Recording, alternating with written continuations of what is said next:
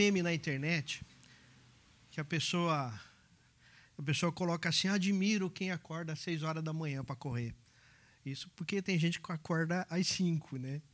Aí o outro fala assim: eu admiro quem consegue fazer dieta, porque quem consegue fazer dieta consegue fazer qualquer outra coisa. E o meu meme seria: eu admiro quem consegue pregar sem ficar nervoso. Quem já passou dessa fase. A pregação ainda é um desafio. Com mais de 50 anos que eu tenho nas costas, mais de 30 de pregador, pregar e entender sim, o sentido da responsabilidade da pregação, o sentido da. A pregação não é um momento aqui, mas é um momento na eternidade. É um momento na eternidade. E quem prega, quem vem ao púlpito, tem que ter essa consciência. E eu não consigo falar, eu vou pregar, sem que isso seja. É, com todo estudo, com tudo que a gente vai estudar, que vai ler, sem que isso seja uma, uma consciência séria daquilo que nós estamos fazendo.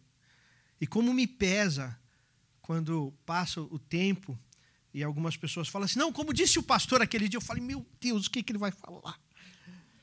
Né? Tamanha responsabilidade e consciência que eu tenho da pregação.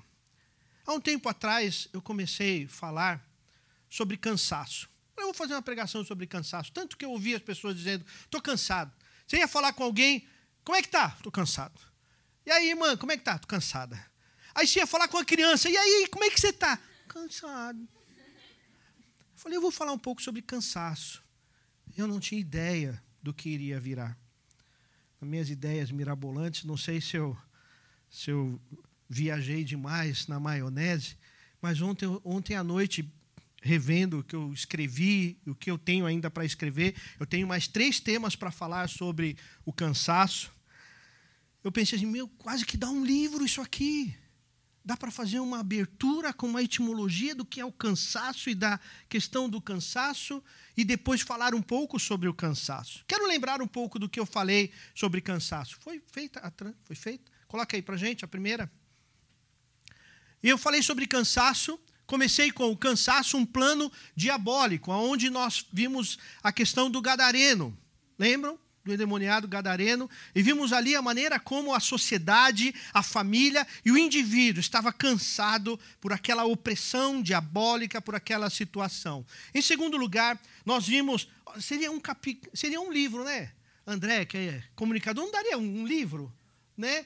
Cada, cada tema desse um, um, um, capítulo, né? Aí no 2 nós falamos sobre o cansaço como uma estratégia diabólica, mas conte com Deus para vencer. E nós vimos o discurso de Moisés, o último discurso de Moisés, quando ele fala sobre a maneira que Deus, da presença de Deus, do cuidado de Deus, do Senhor como a nossa morada. Em terceiro lugar, nós falamos do cansaço como uma estratégia diabólica, mas Deus restaura a nossa visão. E vimos como Sansão é, pecou, errou, teve é, as suas dificuldades, mas no último momento foi restaurada a sua visão, sua força, e ele venceu. E ele cumpriu o propósito, mesmo cansado. E em quarto lugar, nós vimos o cansaço, uma estratégia diabólica, mas não deixe o fogo se apagar.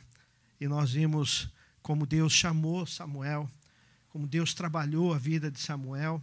E Quero até dar um, dar um breve testemunho sobre isso. É, quando a gente prepara a pregação, nós que somos preparados para pregar, o seminarista, o licenciado sabe disso. Rebaixar, irmão, não pode ser, não, chega de seminarista, né? é licenciado. Né? O licenciado, a gente, a gente tem que tomar tanto cuidado até com a leitura. E nessa leitura de Samuel, eu falei assim: eu quero ler isso com as pessoas imaginando a cena, o cenário e tudo. Eu quis ler, ler com, a, com a entonação de Deus falando, de Deus chamando, de, de, de Samuel ouvindo, de Eli respondendo e tudo. E eu fiz uma leitura assim. Aí logo depois eu recebi uma mensagem no WhatsApp.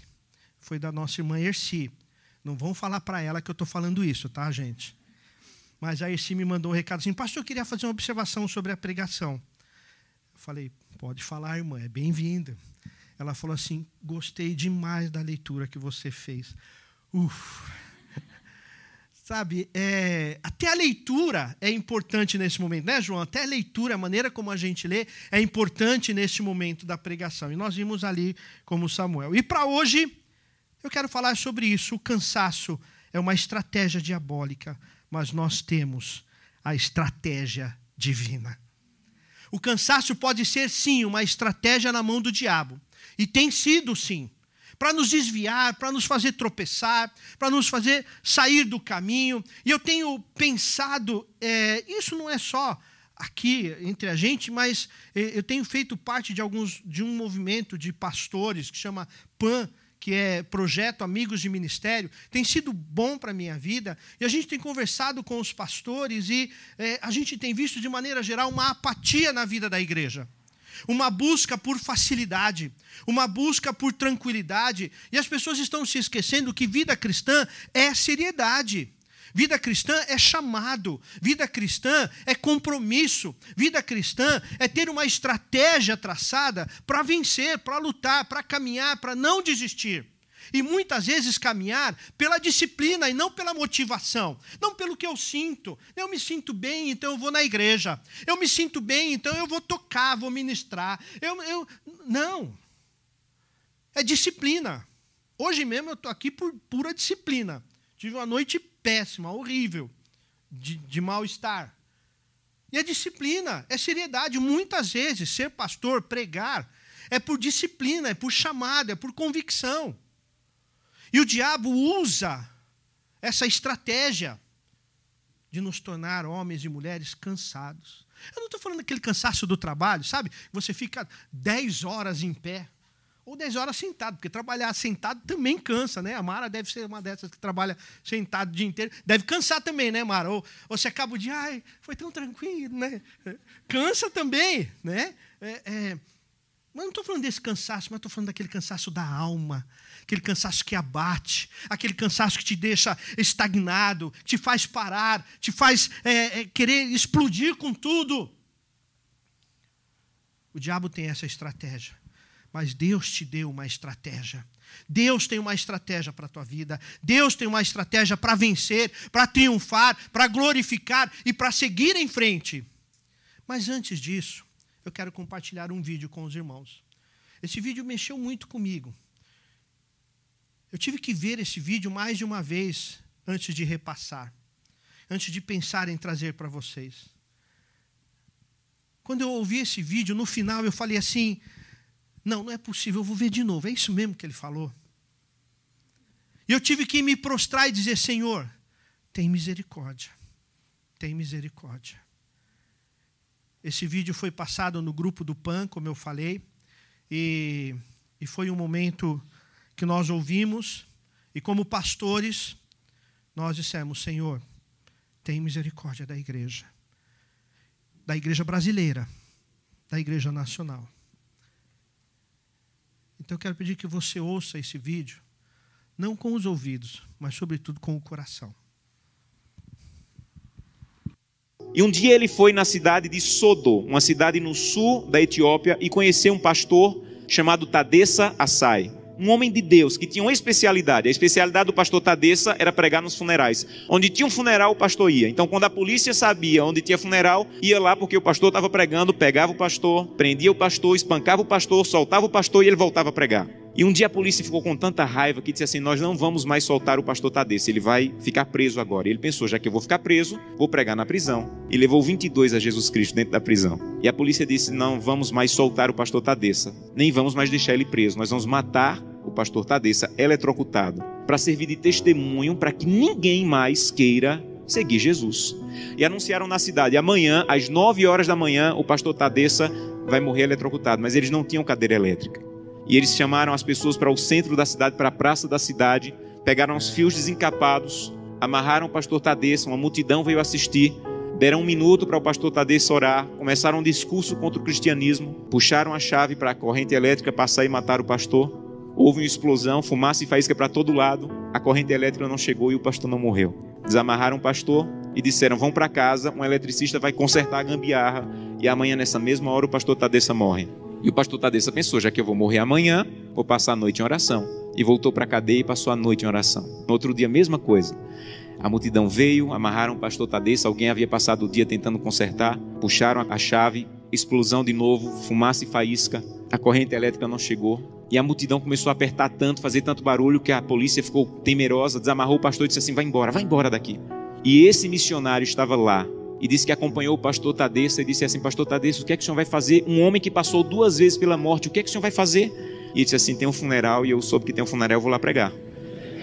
E ele disse assim: Pastor Tadeça, eu represento milhares de cristãos na América e nós estamos orando muito por vocês. E disse que o pastor Tadeça se virou, ficou com o rosto sério e disse assim: Vocês na América estão orando por nós, aqui na Etiópia? Então volte para a América e diga que nós é que estamos orando por vocês. E ele falou: Mas por que vocês estão orando por nós se vocês é que estão sendo perseguidos, pastor? E ele falou: Irmão, ninguém na Etiópia acorda sem pensar. Nenhum cristão na Etiópia acorda sem pensar. Hoje pode ser meu último dia de vida. Pode ser que hoje seja descoberto e seja preso e morto. Então, como nós não sabemos se esse é o último dia de vida, todo cristão na Etiópia passa o dia em oração. Não importa o que nós façamos durante o dia, passamos o dia em oração. Mas eu soube que as coisas vão muito bem na América e que tem cristão na América que consegue passar o dia inteiro sem orar. É verdade que tem cristão na América que consegue passar o dia inteiro sem orar? E ele disse assim: é verdade. Ele falou: você sabe que é proibido se reunir. Mas nós precisamos tanto do corpo de Cristo que, mesmo sendo proibido, nós nos, nos encontramos escondidos à noite, no escuro, na floresta, nos cemitérios, porque nós precisamos do corpo de Cristo. Mas eu soube que vocês têm igreja na América em todas as esquinas e vocês podem entrar na igreja a hora que quiserem, que a polícia não vai entrar para espancar vocês.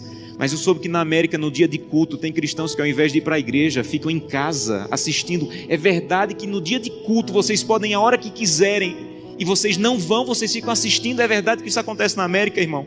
Ele disse assim: é verdade. E ele disse assim: missionário, a minha congregação tinha apenas uma Bíblia. E eu fiquei com medo de ser preso e minha Bíblia ser queimada. Então reuni minha congregação e com lágrimas nos olhos disse: Irmão, eu não tenho como guardar a Bíblia, é o que nós temos de mais precioso. Se eu for preso, ela vai ser destruída. Então eu comecei a rasgar as páginas da Bíblia e comecei a dividir para cada pessoa. Era mais fácil guardar porções da Bíblia do que uma Bíblia inteira com uma pessoa só. E quando eu estou à noite pregando, no escuro, no meio do meu sermão, eu digo, eu preciso de Isaías 53, e alguém lá do escuro começa a recitar do fundo do coração aquela página que ele levou rasgada para casa e decorou. Mas eu soube que na América vocês podem ter 8, 10 Bíblias em casa. E eu soube que tem cristãos na América que, apesar de terem 8, 10 Bíblias em casa, passam uma semana sem ler a Bíblia. É verdade? E disse assim: é verdade. Nós é que precisamos de oração. Meus irmãos, urgentemente precisamos de oração. Porque cantamos breve, Jesus voltará.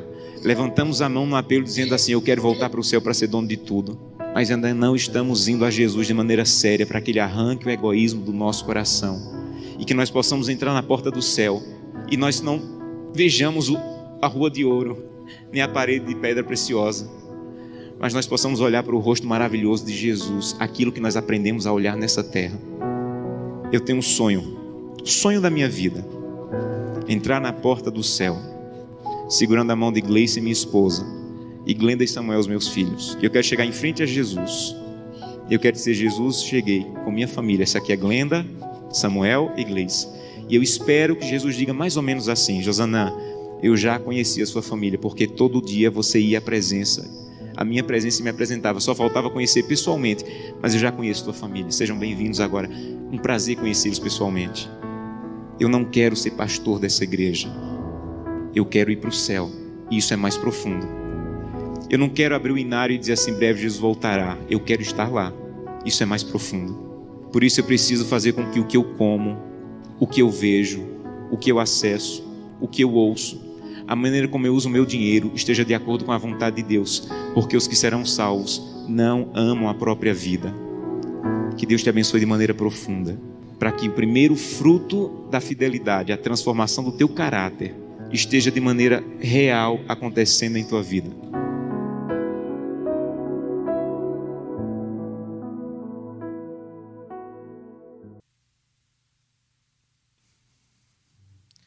Quando eu vi esse vídeo pela primeira vez, eu chorei. Eu chorei. E a palavra que me veio foi: Senhor, tem misericórdia da nossa igreja. Enquanto nós pensamos assim, não, vamos orar lá pela Etiópia, pela China, pela Índia, perseguição lá e tal, não sei o quê. E o que é que nós temos feito com a palavra de Deus, com a palavra que nós temos? Às vezes nós conversamos como líderes Irmãos, não é nenhuma bronca, estou brigando com ninguém. É uma reflexão que eu quero fazer com os irmãos sobre a apatia que nós temos vivido. Paira sobre a igreja cristã nacional brasileira uma apatia como nunca vista antes. Muitos estão cansados dos cultos online. Eu estou. Online não foi feito para o povo de Deus. Foi uma estratégia momentânea. Foi uma estratégia momentânea.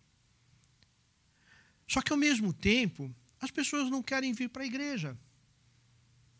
Eu estou cansado. Eu acordo cedo todos os dias da semana. Ah, eu vou receber família. Eu estou gripado. Eu tô, tô nervoso. Eu, e, e assim vão, as desculpas vão. E muitas vezes são, são desculpas e esclarecimentos que você fala assim, não, é digno. O fato é que essas coisas vão se repetindo, vão se repetindo e vão se repetindo. Isso tem tomado conta da nossa igreja. E a minha palavra para os irmãos, minha palavra pastoral para os irmãos, é de reunir o povo de Deus. Trazer de volta para a igreja, para a comunhão. Para a comunhão. E a estratégia do diabo é separar. Porque separado, longe, esfria. Esfria, não, não adianta, esfria. Sem comunhão. Vai esfriar. Eu quero falar sobre a estratégia de Deus para a nossa vida diante de algo chamado batalha espiritual. E eu quero lembrar o teu coração que nós estamos numa batalha.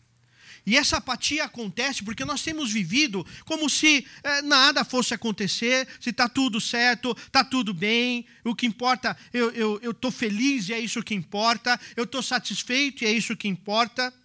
E as pessoas estão saindo da igreja por isso. Não estou satisfeito com aquele presbítero, não estou satisfeito com aquela diaconisa, não estou satisfeito com aquela equipe de louvor, não estou satisfeito com o pastor. Sabe, às vezes eu penso com quem fala assim: eu vou sair porque eu não concordo com aquele pastor, porque aquele pastor é um falso. Sabe o que, que a pessoa que está saindo por essa justificativa, sabe o que, que ele está fazendo? Ele está deixando o lobo no meio das ovelhas. Porque se o pastor é um lobo, e a pessoa está saindo porque o pastor é um lobo, o que, que ele está fazendo? Ele está saindo e deixando o lobo no meio das ovelhas. Então é hora de pensar na sua responsabilidade. Se o pastor estiver errado, é trabalhar com o pastor.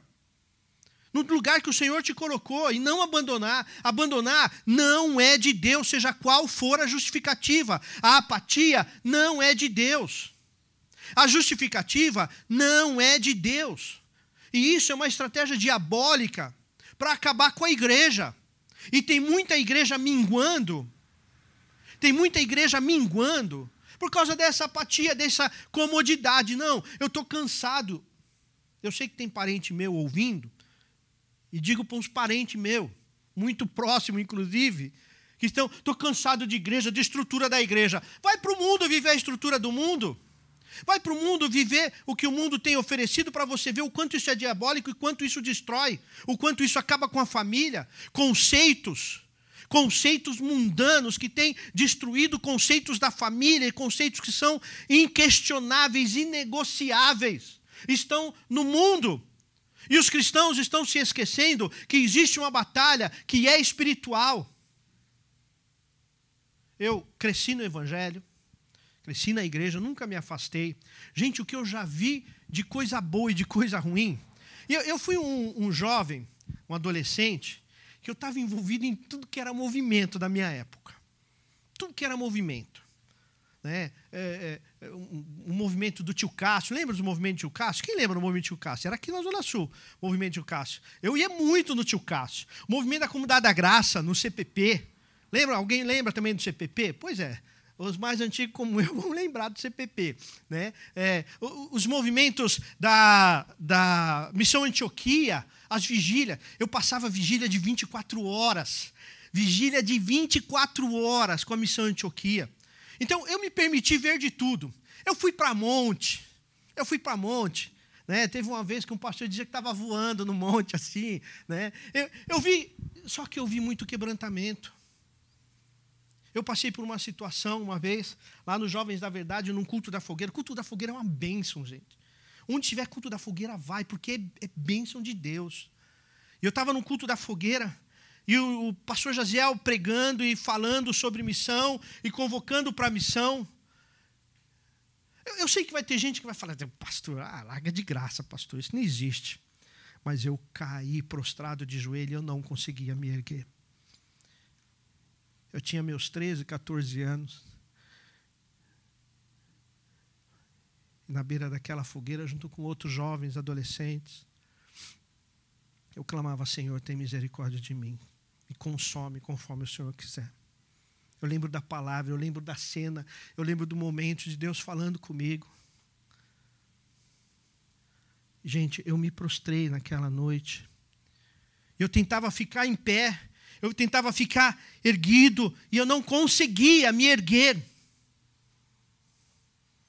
E a gente vai se acostumando com a estrutura e a gente pede o fervor espiritual.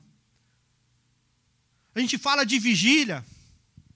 Gente, a nossa vigília é das 10 à meia-noite. Isso não é vigília, é um culto de noite. Vigília é das 10 às 9 da manhã do sábado. E o povo não vem. E o povo não quer participar.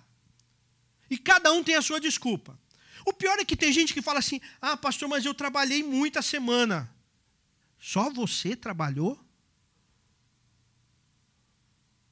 Às vezes a pessoa acha que o pastor não trabalha, por isso o pastor fica na vigília. O pastor não trabalha, o pastor é pastor, né? O que está acontecendo, meus irmãos, minhas irmãs? O que está acontecendo para a gente participar das reuniões de oração? A conexão da fé. A, o meu objetivo é acabar com a conexão da fé, gente. É o meu objetivo, vou ser, bem, vou ser bem sincero com vocês. A conexão da fé foi algo que Deus me deu num momento, numa estratégia, numa circunstância. Mas o meu sonho é um culto semanal com fervor espiritual, com louvor, com equipe, com ministração, com chamado, com apelo, aqui na igreja, com as pessoas na igreja. Esse é o meu plano. Esse é o meu objetivo. De um dia poder dizer assim: acabou a conexão da fé. Vai continuar a transmissão, porque é um instrumento que a gente pode usar como proclamação, mas não é um, um instrumento de uso do povo de Deus, do dia a dia do povo de Deus. E esse texto que nós lemos, eu quero dividir em dois momentos. Pode pôr o próximo slide. E no primeiro momento, eu quero trabalhar com os irmãos por que falar sobre batalha espiritual. Por que estudar sobre batalha espiritual? Por que, que a gente tem que voltar a falar sobre isso? Não, não dá. E tem gente que não gosta, né? Não, esse negócio de batalha, pastor, é coisa de, de exército, não sei o quê. Quer chamar de luta? Quer chamar de aflição? Chame do que você quiser. Mas o apóstolo Paulo está chamando de batalha espiritual. Tanto que aqui ele fala de armadura, fala de luta, fala de conflito. E é importante lembrar dessa batalha espiritual quando nós olhamos, em primeiro lugar, para a autoria. A autoria desse texto, de Efésios, capítulo 6, sem sombra de dúvida, pode pôr o primeiro, é do apóstolo Paulo. A autoria é do apóstolo Paulo, no momento de prisão, junto com Filemão, com Filipenses e com Colossenses, ele escreveu essa carta. Então, isso mostra que sabendo que é do apóstolo Paulo, quem era o apóstolo Paulo? Grande pregador, servo do Senhor, um homem que fazia o que era certo, fazia o que era correto, tinha temor do Senhor, buscava a Deus, tinha o poder do Espírito Santo, vivia na direção do Espírito Santo, e apesar disso e com tudo isso, o que, que aconteceu? Ele foi preso. Porque fez a coisa certa. Porque estava vivendo certo. Ele foi perseguido. Qual o nome disso se não batalha espiritual? E um homem com essa autoridade, um homem com essa autoridade, com esse testemunho, com este perfil, estava preso. E na prisão ele fala: Nós temos uma luta, nós temos um inimigo. Fique atento. Então, a primeira razão que me faz pensar do porquê falar sobre batalha espiritual é quando eu olho para a autoria desse texto para quem se preocupou em colocar esse tema neste momento. Em segundo lugar, quando nós olhamos para a data e para a ocasião desse texto, nós percebemos que era um momento de cativeiro, era um momento de perseguição, não só do apóstolo Paulo, mas dos cristãos. Os cristãos passavam perseguição, os cristãos estavam sendo presos, os cristãos estavam sendo mortos, mortes horríveis. Ninguém morreu de. Estava descansando, curtindo a aposentadoria e foi chamado pelo Senhor. É assim que a gente fala quando o cristão morre, né? Olha, o irmão foi chamado para o trono celestial, foi engrossar as fileiras do reino celestial. Sabe como eles falavam? O fulano foi crucificado, igual Jesus. Ah, aquele outro, ah, ele foi decapitado. Ah, você quer saber do outro? Ele foi cerrado ao meio. Ah, você quer saber a, a mulher do, do discípulo ou, ou, do missionário ou do quê? Ah, então ele foi, foi queimado até a morte. Ah, aquela irmãzinha, ah, ela foi jogada num, num, num óleo quente, morreu, é, agonizando até ah, o outro foi para a arena. Era assim que eles viviam. O que, que é isso se não batalha espiritual? E eles viviam isso justamente porque eles falavam de Jesus, porque eles viviam o Evangelho, porque eles não viviam apatia, eles não estavam apáticos. Eles não estavam escolhendo, como o, o, o vídeo que nós vimos, é verdade.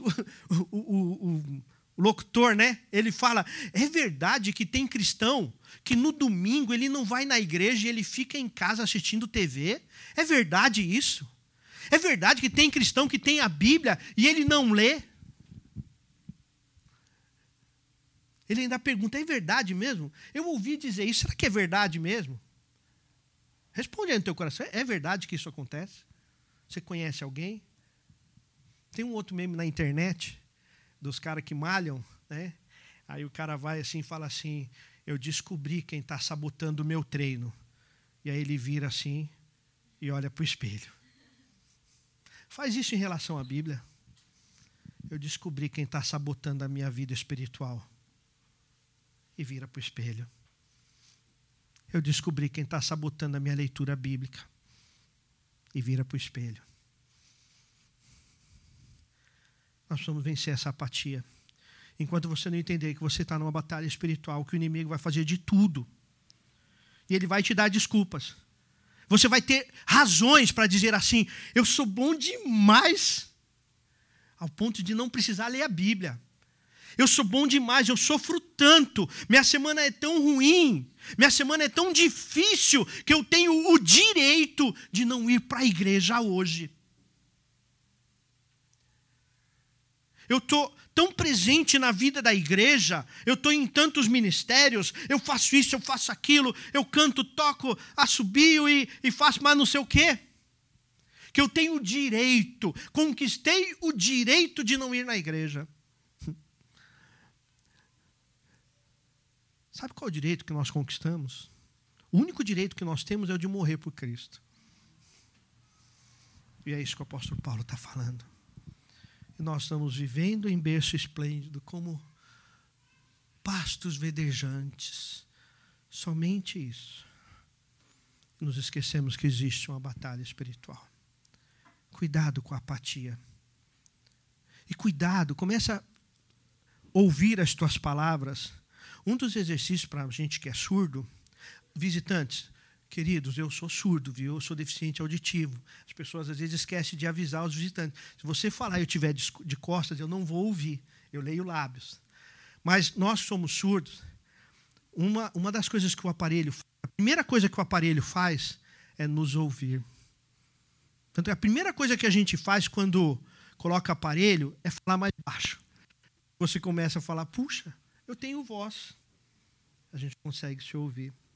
Então eu quero te chamar a colocar um aparelho aí no seu ouvido e começar a ouvir as tuas vozes, as tuas falas, as tuas desculpas. E tem crente vivendo de desculpa. Vivendo de desculpa e de justificativa. E tem crente achando até que já fez demais. Não, eu já fiz tanto por esta igreja que eu mereço um descanso. Sabe quando que o crente vai descansar de fato e de verdade? Quer que eu responda? Sabe quando o crente vai descansar, Gustavo? Lá no céu. É lá na glória que nós vamos descansar. Enquanto nós estivermos aqui é luta, é batalha espiritual. Então, quando você vem tocar, é, você está vencendo uma batalha espiritual. Quando você vem para a reunião de oração, você está vencendo uma batalha espiritual. Quando você está na porta como diácono, diaconisa, você está numa batalha espiritual. Quando você está lá com as crianças, você está vencendo a batalha espiritual. Quando você está fazendo uma visita, você está vencendo uma batalha espiritual. Marileide, que me acompanha nas visitas, sabe que às vezes marcar uma, uma visita tem sido, irmãos, marcar visita pastoral tem sido uma batalha espiritual. Né, Marileide? Vou falar, eu vou visitar o irmão. Gente, é cada desculpa que eu ouço. É cada desculpa. Eu, eu na verdade, eu já estou numa situação que eu falo assim, eu acho que eu estou me intrometendo na vida das pessoas, na gente da diaconia. Porque não quer visita, o povo não quer visita, não quer oração.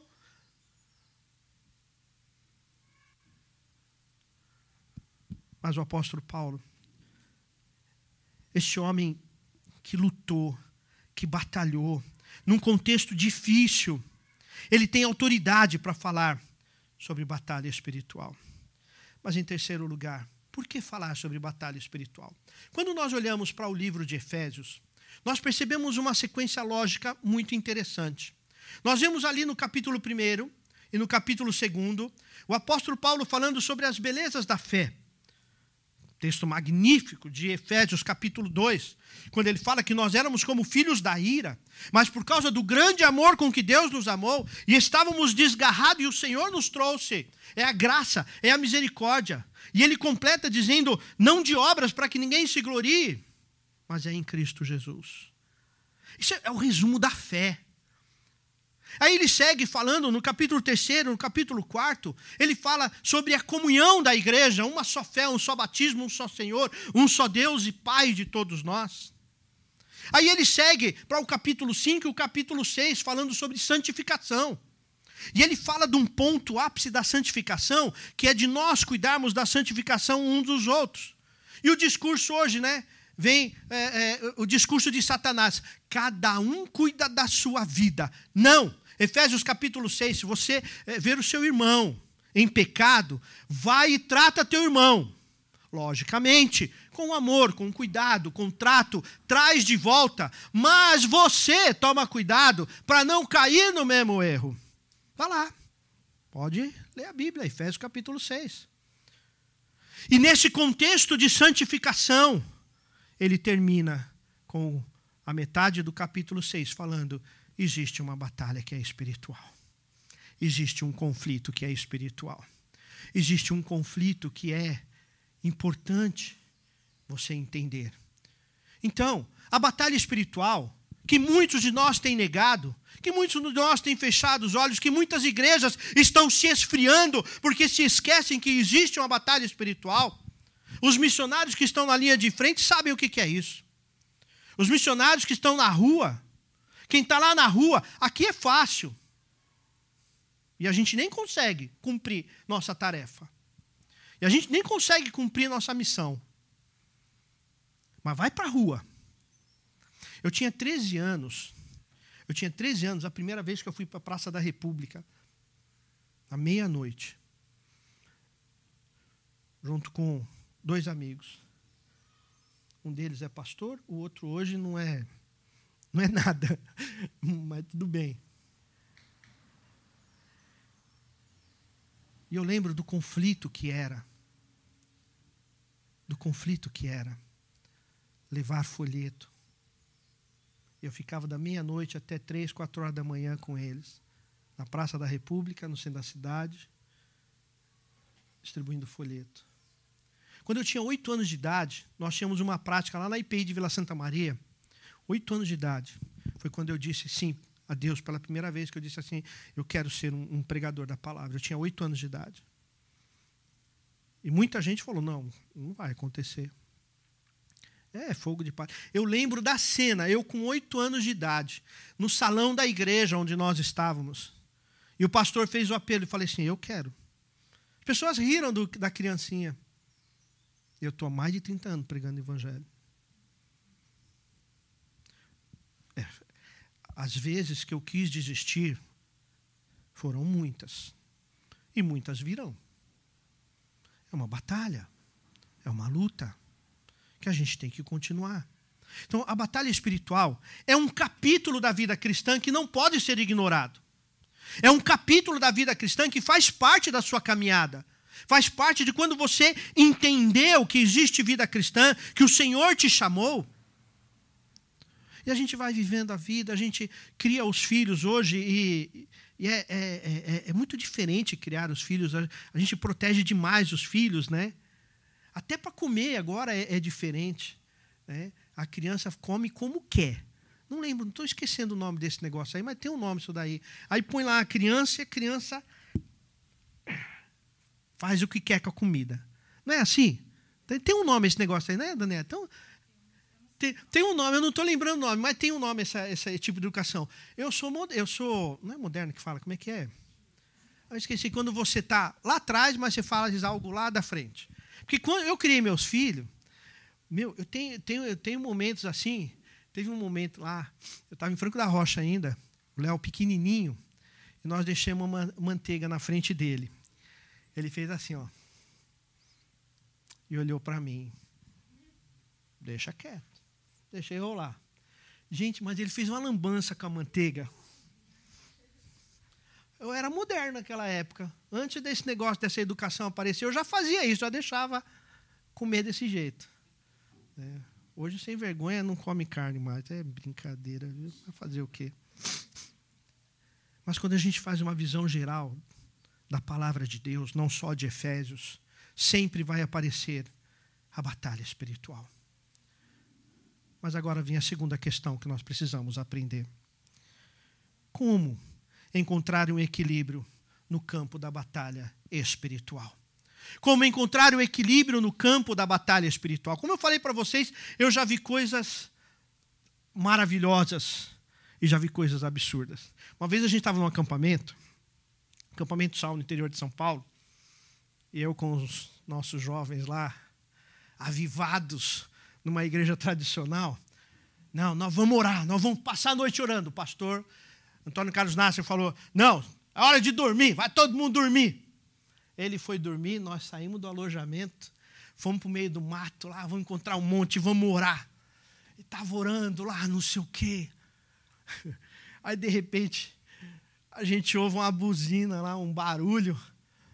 Esse meu amigo que me levava lá na Praça da República, levar os folhetos ele começou a gritar: Glória a Deus! São as trombetas celestiais. O pastor é trombeta nada, seu desobediente. Eu falei para vocês irem dormir. Então existem exageros. Né? Aí apareceu aquela luz do carro dele no meio do mato. É a luz do Senhor.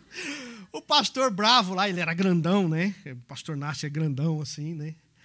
Ele. É luz nada, rapaz. Bravo com a gente. Eu vi muita coisa errada. Vi muita coisa errada. Mas não posso negar que eu fui muito abençoado. E fora do arraial presbiteriano também. E muitas vezes, principalmente fora do arraial presbiteriano. Como eu falei em vários movimentos que eu participei. Pode lembrar todos esses movimentos aí de Comiban, de Tio Castro, de Comunidade da Graça, de. Todos esses movimentos aí da década de 80 e 90, todos eles eu participei. Todos eles. Todos eles eu participei. Todos os movimentos missionários, movimento lá do Grupo Logos, movimento do, do Milad, né? É, da época lá do Milad na, Serra Pelada, participei também. É, tudo, tudo. Tudo que tinha movimento, eu estava lá. Né? E como eu vi coisa errada, gente. Como eu vi gente fazendo maluquice em nome de Deus. Mas como encontrar o equilíbrio?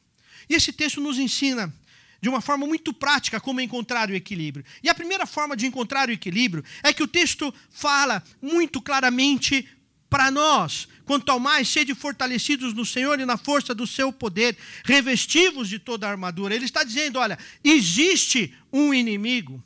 Você tem que se revestir de, da armadura de Deus, do, do mover de Deus, para poder de, ficar firmes contra as ciladas de quem? Por que a gente tem medo de falar, né? Do diabo, do capeta. Ele é derrotado, é destruído, mas ele luta contra a igreja. Ele luta contra a igreja. Então, o que o apóstolo Paulo vem nos trazer o alerta é que existe um inimigo contra as nossas almas. Existe alguém que luta contra você. Quando você acorda de manhã, pode ter certeza que o inimigo está lá para tentar trabalhar contra a tua vida. E como ele não pode tocar a tua vida, sabe o que ele faz? Ele coloca pessoas ao redor. Essas são as ciladas. Pessoas que vão te perturbar, o trânsito que é ruim, o sujeito que vai te buzinar, o motoqueiro que vai passar do teu lado você não vai ver que é o pastor buzinando. Outro dia eu levei uma fechada de, uma sujeita lá, que eu passei assim, a mulher me fechou assim. Eu falei, é a Andréia. Eu até parei a moto assim, eu falei, eu vou esperar o carro passar para ver se é a Andréia. Não era ela. Mas o carro era tão igualzinho que eu falei, e era ali perto da Andréia. Eu falei, é a Andréia. Mas não era. Graças a Deus, não era a Andréia. Porque tem, tem sujeito que fecha a gente, né? Fecha a gente. É, o cara olha no retrovisor, dá aquela risadinha assim e bota o carro na frente. Ô oh, filho de Belial. Sabe, o inimigo trabalha contra a tua vida todos os dias de alguma maneira. Você não vai ficar também. Teve um livro, acho que na década de 70. É um livro, foi banido mas um livro que dizia assim, O Adversário. E o, o, livro começava, o livro era assim, preto, com uma capa de um. Com, era capa preta, com um demônio vermelho na frente, assim, né? Chamava O Adversário. Nem lembro quem era o autor.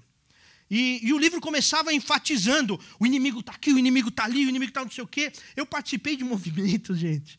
Hoje eu dou risada, mas eu participei de um movimento que a gente virava o disco ao contrário para ouvir o diabo cantando. Alguém participou disso ou foi só eu? pois é, eu participei disso. É, é, gente, deixa para lá, não tem nada a ver. Enfim, né? Mas eu participei. Eu falando, gente, qualquer movimento que. Ah, o dom do riso, eu participei disso também. Ah, o dom, o ministério do cheiro, já ouviu falar? Tinha gente que reunia e ia orar para sentir o cheiro, para ver se é o cheiro do céu. Às vezes apareceram cheiro de inferno, isso sim, viu? Mas enfim, é tanta coisa errada que aí a gente foi para um outro extremo. Esquece esse negócio de inimigo. Não existe inimigo. Não existe problema. Mas o apóstolo Paulo está dando um alerta. Existe um inimigo que luta contra a igreja, que luta contra você. E ele coloca ciladas Ciladas é aquele negócio que você. Ah, tá ali a cilada. É lá que. Ah, eu vou lá do lado e vou rodear. Não. Cilada é cilada, é armadilha. É armadilha. E ele cria armadilhas para enredar a tua vida.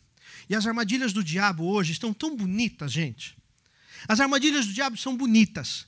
São é, é, coloridas, cheias de cor, cheias de brilho.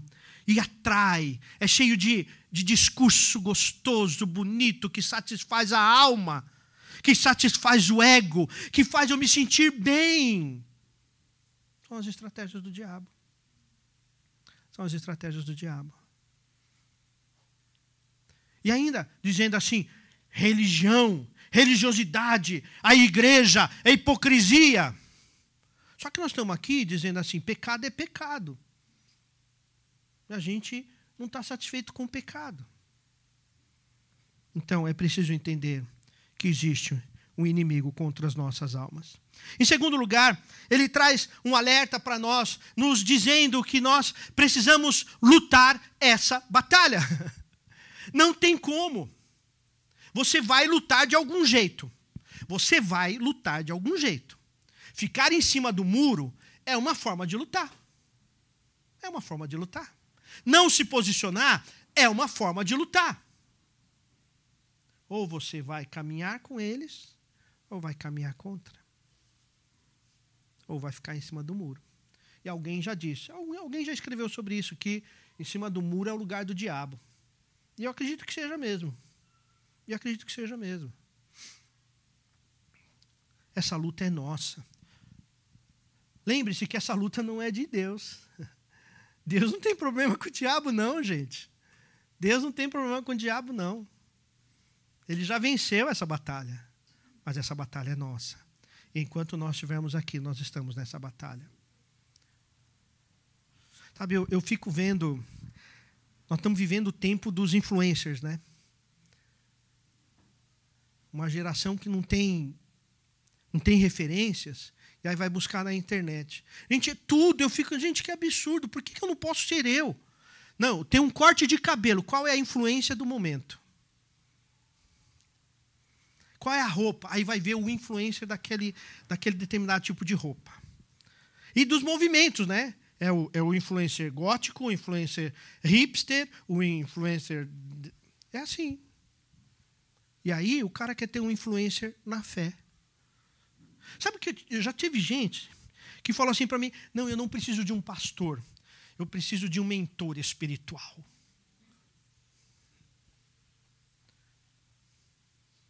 Gente, nós temos uma batalha, uma batalha que é, que é tua.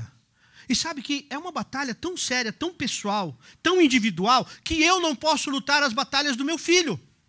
Por mais que eu ame meu filho, a minha filha, eu não posso lutar as batalhas deles. Eles é que vão lutar essa batalha. Então eu peço a Deus para que eles estejam preparados para o dia da batalha. Você está achando que você vai proteger, vai fazer tudo? Não. E você nem pode carregar o peso do filho que não fica na igreja, que não segue o caminho do Senhor. Porque a batalha é a batalha dele, não é sua. Lógico, você tem que dar o testemunho. Isso aí eu não vou entrar em questão, não. Tem que dar o testemunho, tem que dar a palavra, tem que ensinar, tem que levar para a igreja, tem que mostrar sua autoridade de pai, de mãe. Tudo isso é inegociável. Por isso que eu nem vou entrar no assunto, porque é inegociável. Mas a batalha é dele. É dele. Então o apóstolo Paulo vem nos ensinar que na estratégia de Deus é nos esclarecer que essa batalha existe, essa batalha é minha. Eu sou mais que vencedor. Eu sou mais que vencedor. Mas em terceiro lugar, o apóstolo Paulo fala de que nós precisamos usar as armas certas. Nesta batalha, nós precisamos usar as armas certas. A primeira arma que eu quero citar é a arma da oração. E ele fala com toda oração, com toda a súplica. Interessante, meus irmãos, quantas vezes eu estou pregando e eu volto a falar da oração. Já perceberam?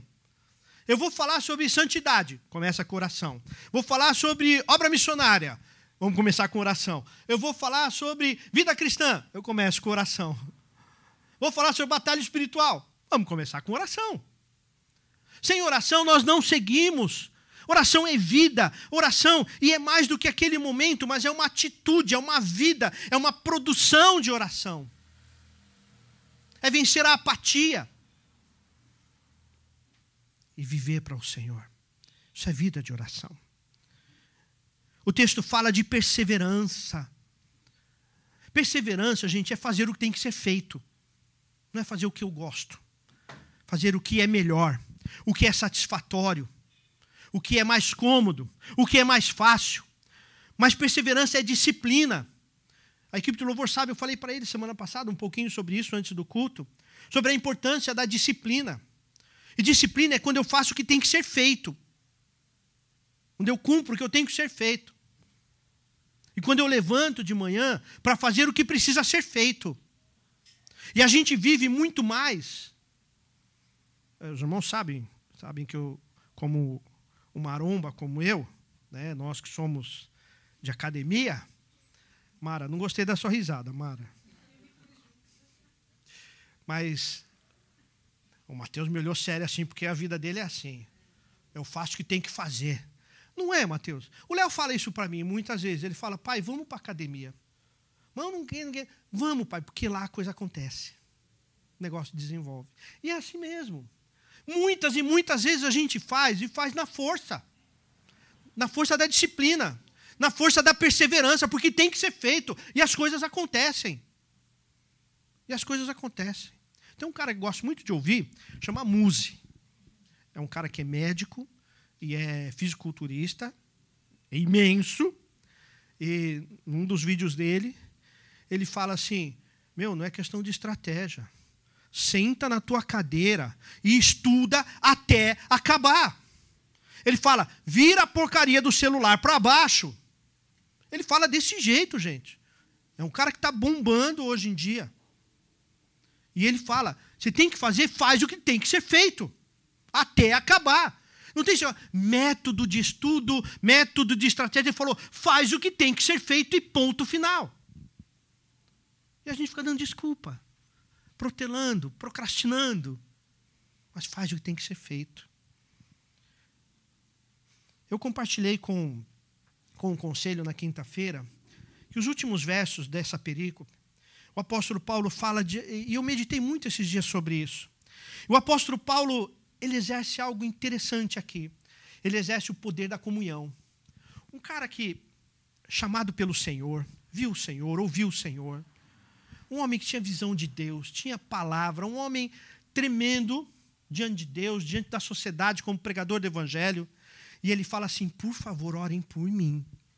Olha o que ele diz. Orem por mim, para que eu cumpra com dedicação, com perseverança, o propósito do chamado de Deus para a minha vida. Sabe o que é isso? É comunhão. É o apóstolo Paulo dizendo assim: olha, tudo que eu tenho não é nada se vocês não me acompanharem, se vocês não estiverem comigo. O João, semana passada, fez uma pregação, inclusive eu já falei para vocês por favor, volte lá no, no, site da igreja, lá no Facebook, ouça a pregação e a aula da semana passada. E o João falou uma coisa assim que é, depois eu fiquei refletindo: é o pastor precisa ser pastoreado. Sabe aquilo que nós falamos ontem aqui? O pastor sem ovelha está perdido. A Mara falou assim, mas não é o contrário. Eu falei assim: não, é verdade, o pastor sem ovelha também está perdido, também perde o rumo. E eu digo: eu preciso ser pastoreado presbítero Estélio é o vice-presidente do conselho. Ele não precisa ser pastoreado, porque ele já está pronto.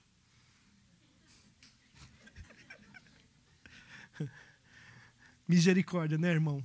Como nós precisamos. Sabe, ao invés de reclamar do conselho, você já pastoreou o conselho?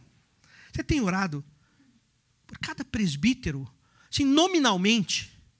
Abençoa a presbítera Paula, presbítero Marcelo, presbítero Romeu, presbítero Alexandre. Você já foi falar assim, Alexandre, vem aqui, me fala aqui, o que, que você está que que tá passando, irmão? Agora, quando o conselho toma uma decisão que é contrária àquilo que você faria, que não quer dizer que está errado, quer dizer que só quer diferente. Não, porque o conselho fez isso. Porque o pastor fez aquilo. E só é diferente, não é nem certo nem errado. É uma forma de trabalhar, diferente da forma que você faria. Mas você pastoreou? Viver nessa batalha espiritual é entender a força dessa comunhão, de estarmos juntos e cuidar uns dos outros. Nós vamos ter eleição agora. Você já parou para conversar com a Marileide? A Marileide é a, é a anciã da diaconia. É ou não é, Maria? É a anciã da diaconia. Anciã não é algo ruim, não. A palavra de Deus olha para o ancião com respeito. É, com respeito. E, mas você já foi conversar com a Marileide para saber o que a diaconia tem passado? O que a diaconia precisa? O que a igreja tem feito? O conselho tomou algumas decisões e tem desafios para a diaconia para, próximo, para os próximos meses. Eu ainda falei hoje de manhã para as diaconisas de plantão. Falei assim: vocês vão trabalhar um pouquinho mais. Não diz que não trabalha, mas um pouquinho mais. Algumas tarefas vão chegar a vocês. E logo, logo eles vão falar disso para a igreja. Então já fica aí com essa pulguinha atrás da orelha aí, que logo, logo a diaconia vai mexer com algumas coisas na igreja. Isso é comunhão. Nós precisamos de todas as partes. Então, é tão maravilhoso. Eu cheguei com esse vídeo hoje e estava dando problema ali. A Mara foi lá com todo cuidado em cada buraquinho daquele negócio ali. Sabe quando eu ia fazer isso? Nunca. O máximo que eu ia fazer é falar assim: eu vou mandar para todo mundo no WhatsApp da igreja, aí você ouve, depois a gente conversa sobre isso. Ela foi lá e resolveu. Enquanto nós estamos aqui, tem gente cuidando das crianças. Tem gente fazendo um cafezinho para a gente tomar daqui a pouco. As irmãs estão na porta ali no frio. E como eu sempre lembro as diaconisas, né? E os diáconos. Se entrar um endemoniado aqui na igreja, eu não vou para culto para dar atenção para endemoniado. É o diácono que vai se virar lá fora com ele lá. Que a gente vai continuar o culto. Então, quer ser diaconisa ou diácono? Pensa bem nisso. Pensa bem nisso. A tua responsabilidade. Estar lá é um exercício de ministério. É um exercício de ministério. Eu coloquei no meu, meu Facebook, é um negócio novo, chama Filosofia de Wayne, que é o Batman. Né? E eu coloquei uma frase essa semana que ele fala assim: Eu não desisto, porque eu não luto só por mim. Isso é tão cristão, gente. Você está aqui no louvor não é só por causa de você, não. Eu estou aqui não é só por causa de mim, não. Eu dou aula, eu ministro. Não é só por causa de mim, não. Existe algo muito maior. E é disso que o apóstolo Paulo está falando. Mas eu quero terminar essa pregação, essa meditação. Mas o Espírito Santo faz as coisas tão completas que quando eu preparei essa mensagem, eu falei assim: Senhor, mas é isso mesmo? Falar desse tema de novo. Será que eu preciso falar disso? E aí uma irmãzinha falou assim, pastor, eu quero chamar a igreja a colocar a armadura do Espírito Santo. Qual é o tema que está aí na tua Bíblia a respeito desse, dessa perícope, dessa, dessa parte do texto?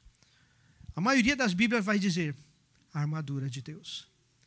Quer encontrar o equilíbrio para viver de maneira coerente a batalha espiritual? Use a armadura de Deus. Por isso eu quero chamar a Ana Júlia, que vai nos ajudar a nos revestir da armadura de Deus nesse momento.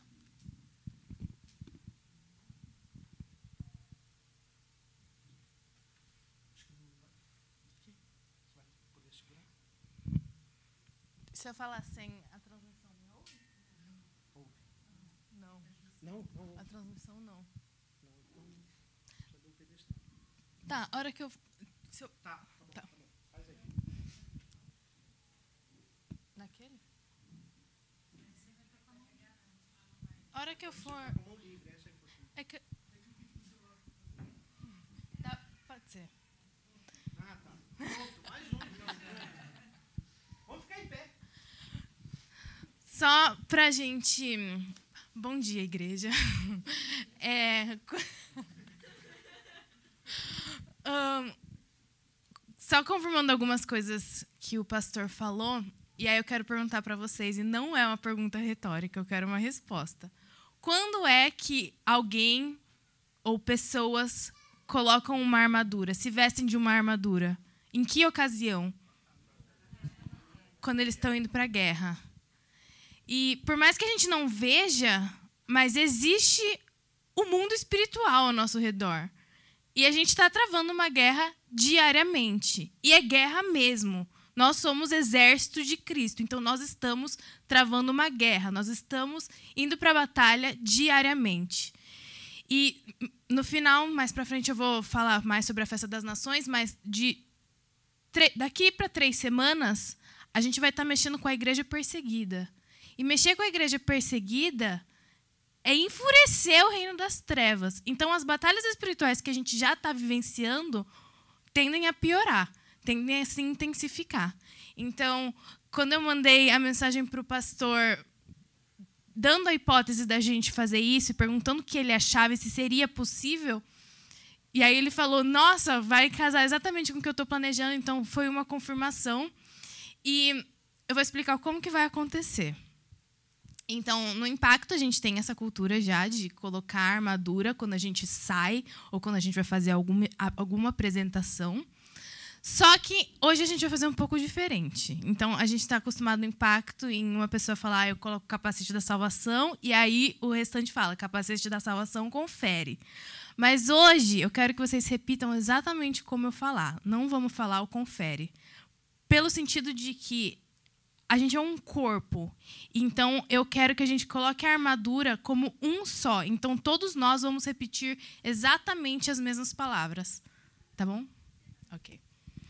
Vai. Prepara. Imitem. Imitem exatamente o que o Mateus vai fazer, repetindo as palavras em voz alta. Eu coloco o capacete da salvação, a couraça da justiça, o cinturão da verdade, calça os meus pés com a preparação do evangelho da paz. Embraço o escudo da fé, com qual posso apagar todos os dardos inflamados do maligno. Desembanho a espada do Espírito, com toda oração e súplica, por todos os santos e também por mim. A gente vai fazer de orar uns pelos outros? E como sempre, a gente aprendeu com impacto. A gente ora uns pelos outros, em dupla. Então eu quero pedir que você ore com alguém agora, mas olhe aí ao redor e, e imagine assim, essa pessoa, pessoa que eu menos orei na minha vida. Com quem eu menos orei.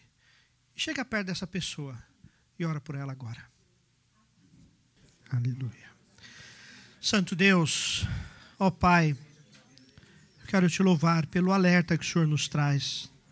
Quero te louvar porque o Senhor nos tira da letargia espiritual, da apatia espiritual, nos coloca na convocação desta luta, desta batalha, deste mover que é do Senhor e é para a tua glória. Realmente, ó Deus, eu clamo como pastor, como servo do Senhor, tira-nos, ó Deus, a todos nós, todos nós, toda a liderança, todos os membros, tira-nos, Senhor, da apatia espiritual. Tira-nos, ó Deus, desta desse conformismo que temos vivido, aceitando, ó Deus, uma comodidade que não é, que não faz parte do chamado do Senhor para a nossa vida. Perdoa-nos, Senhor, quando permitimos que essa comodidade invada o nosso coração e o nosso trabalho. E abençoe-nos, ó Deus, para os novos propósitos, para os novos trabalhos, para as novas chamadas que temos como igreja, Senhor. Abençoe-nos, Pai, a seguir em frente o propósito de servir ao Senhor, em nome do teu Filho Jesus Cristo. Amém. Amém.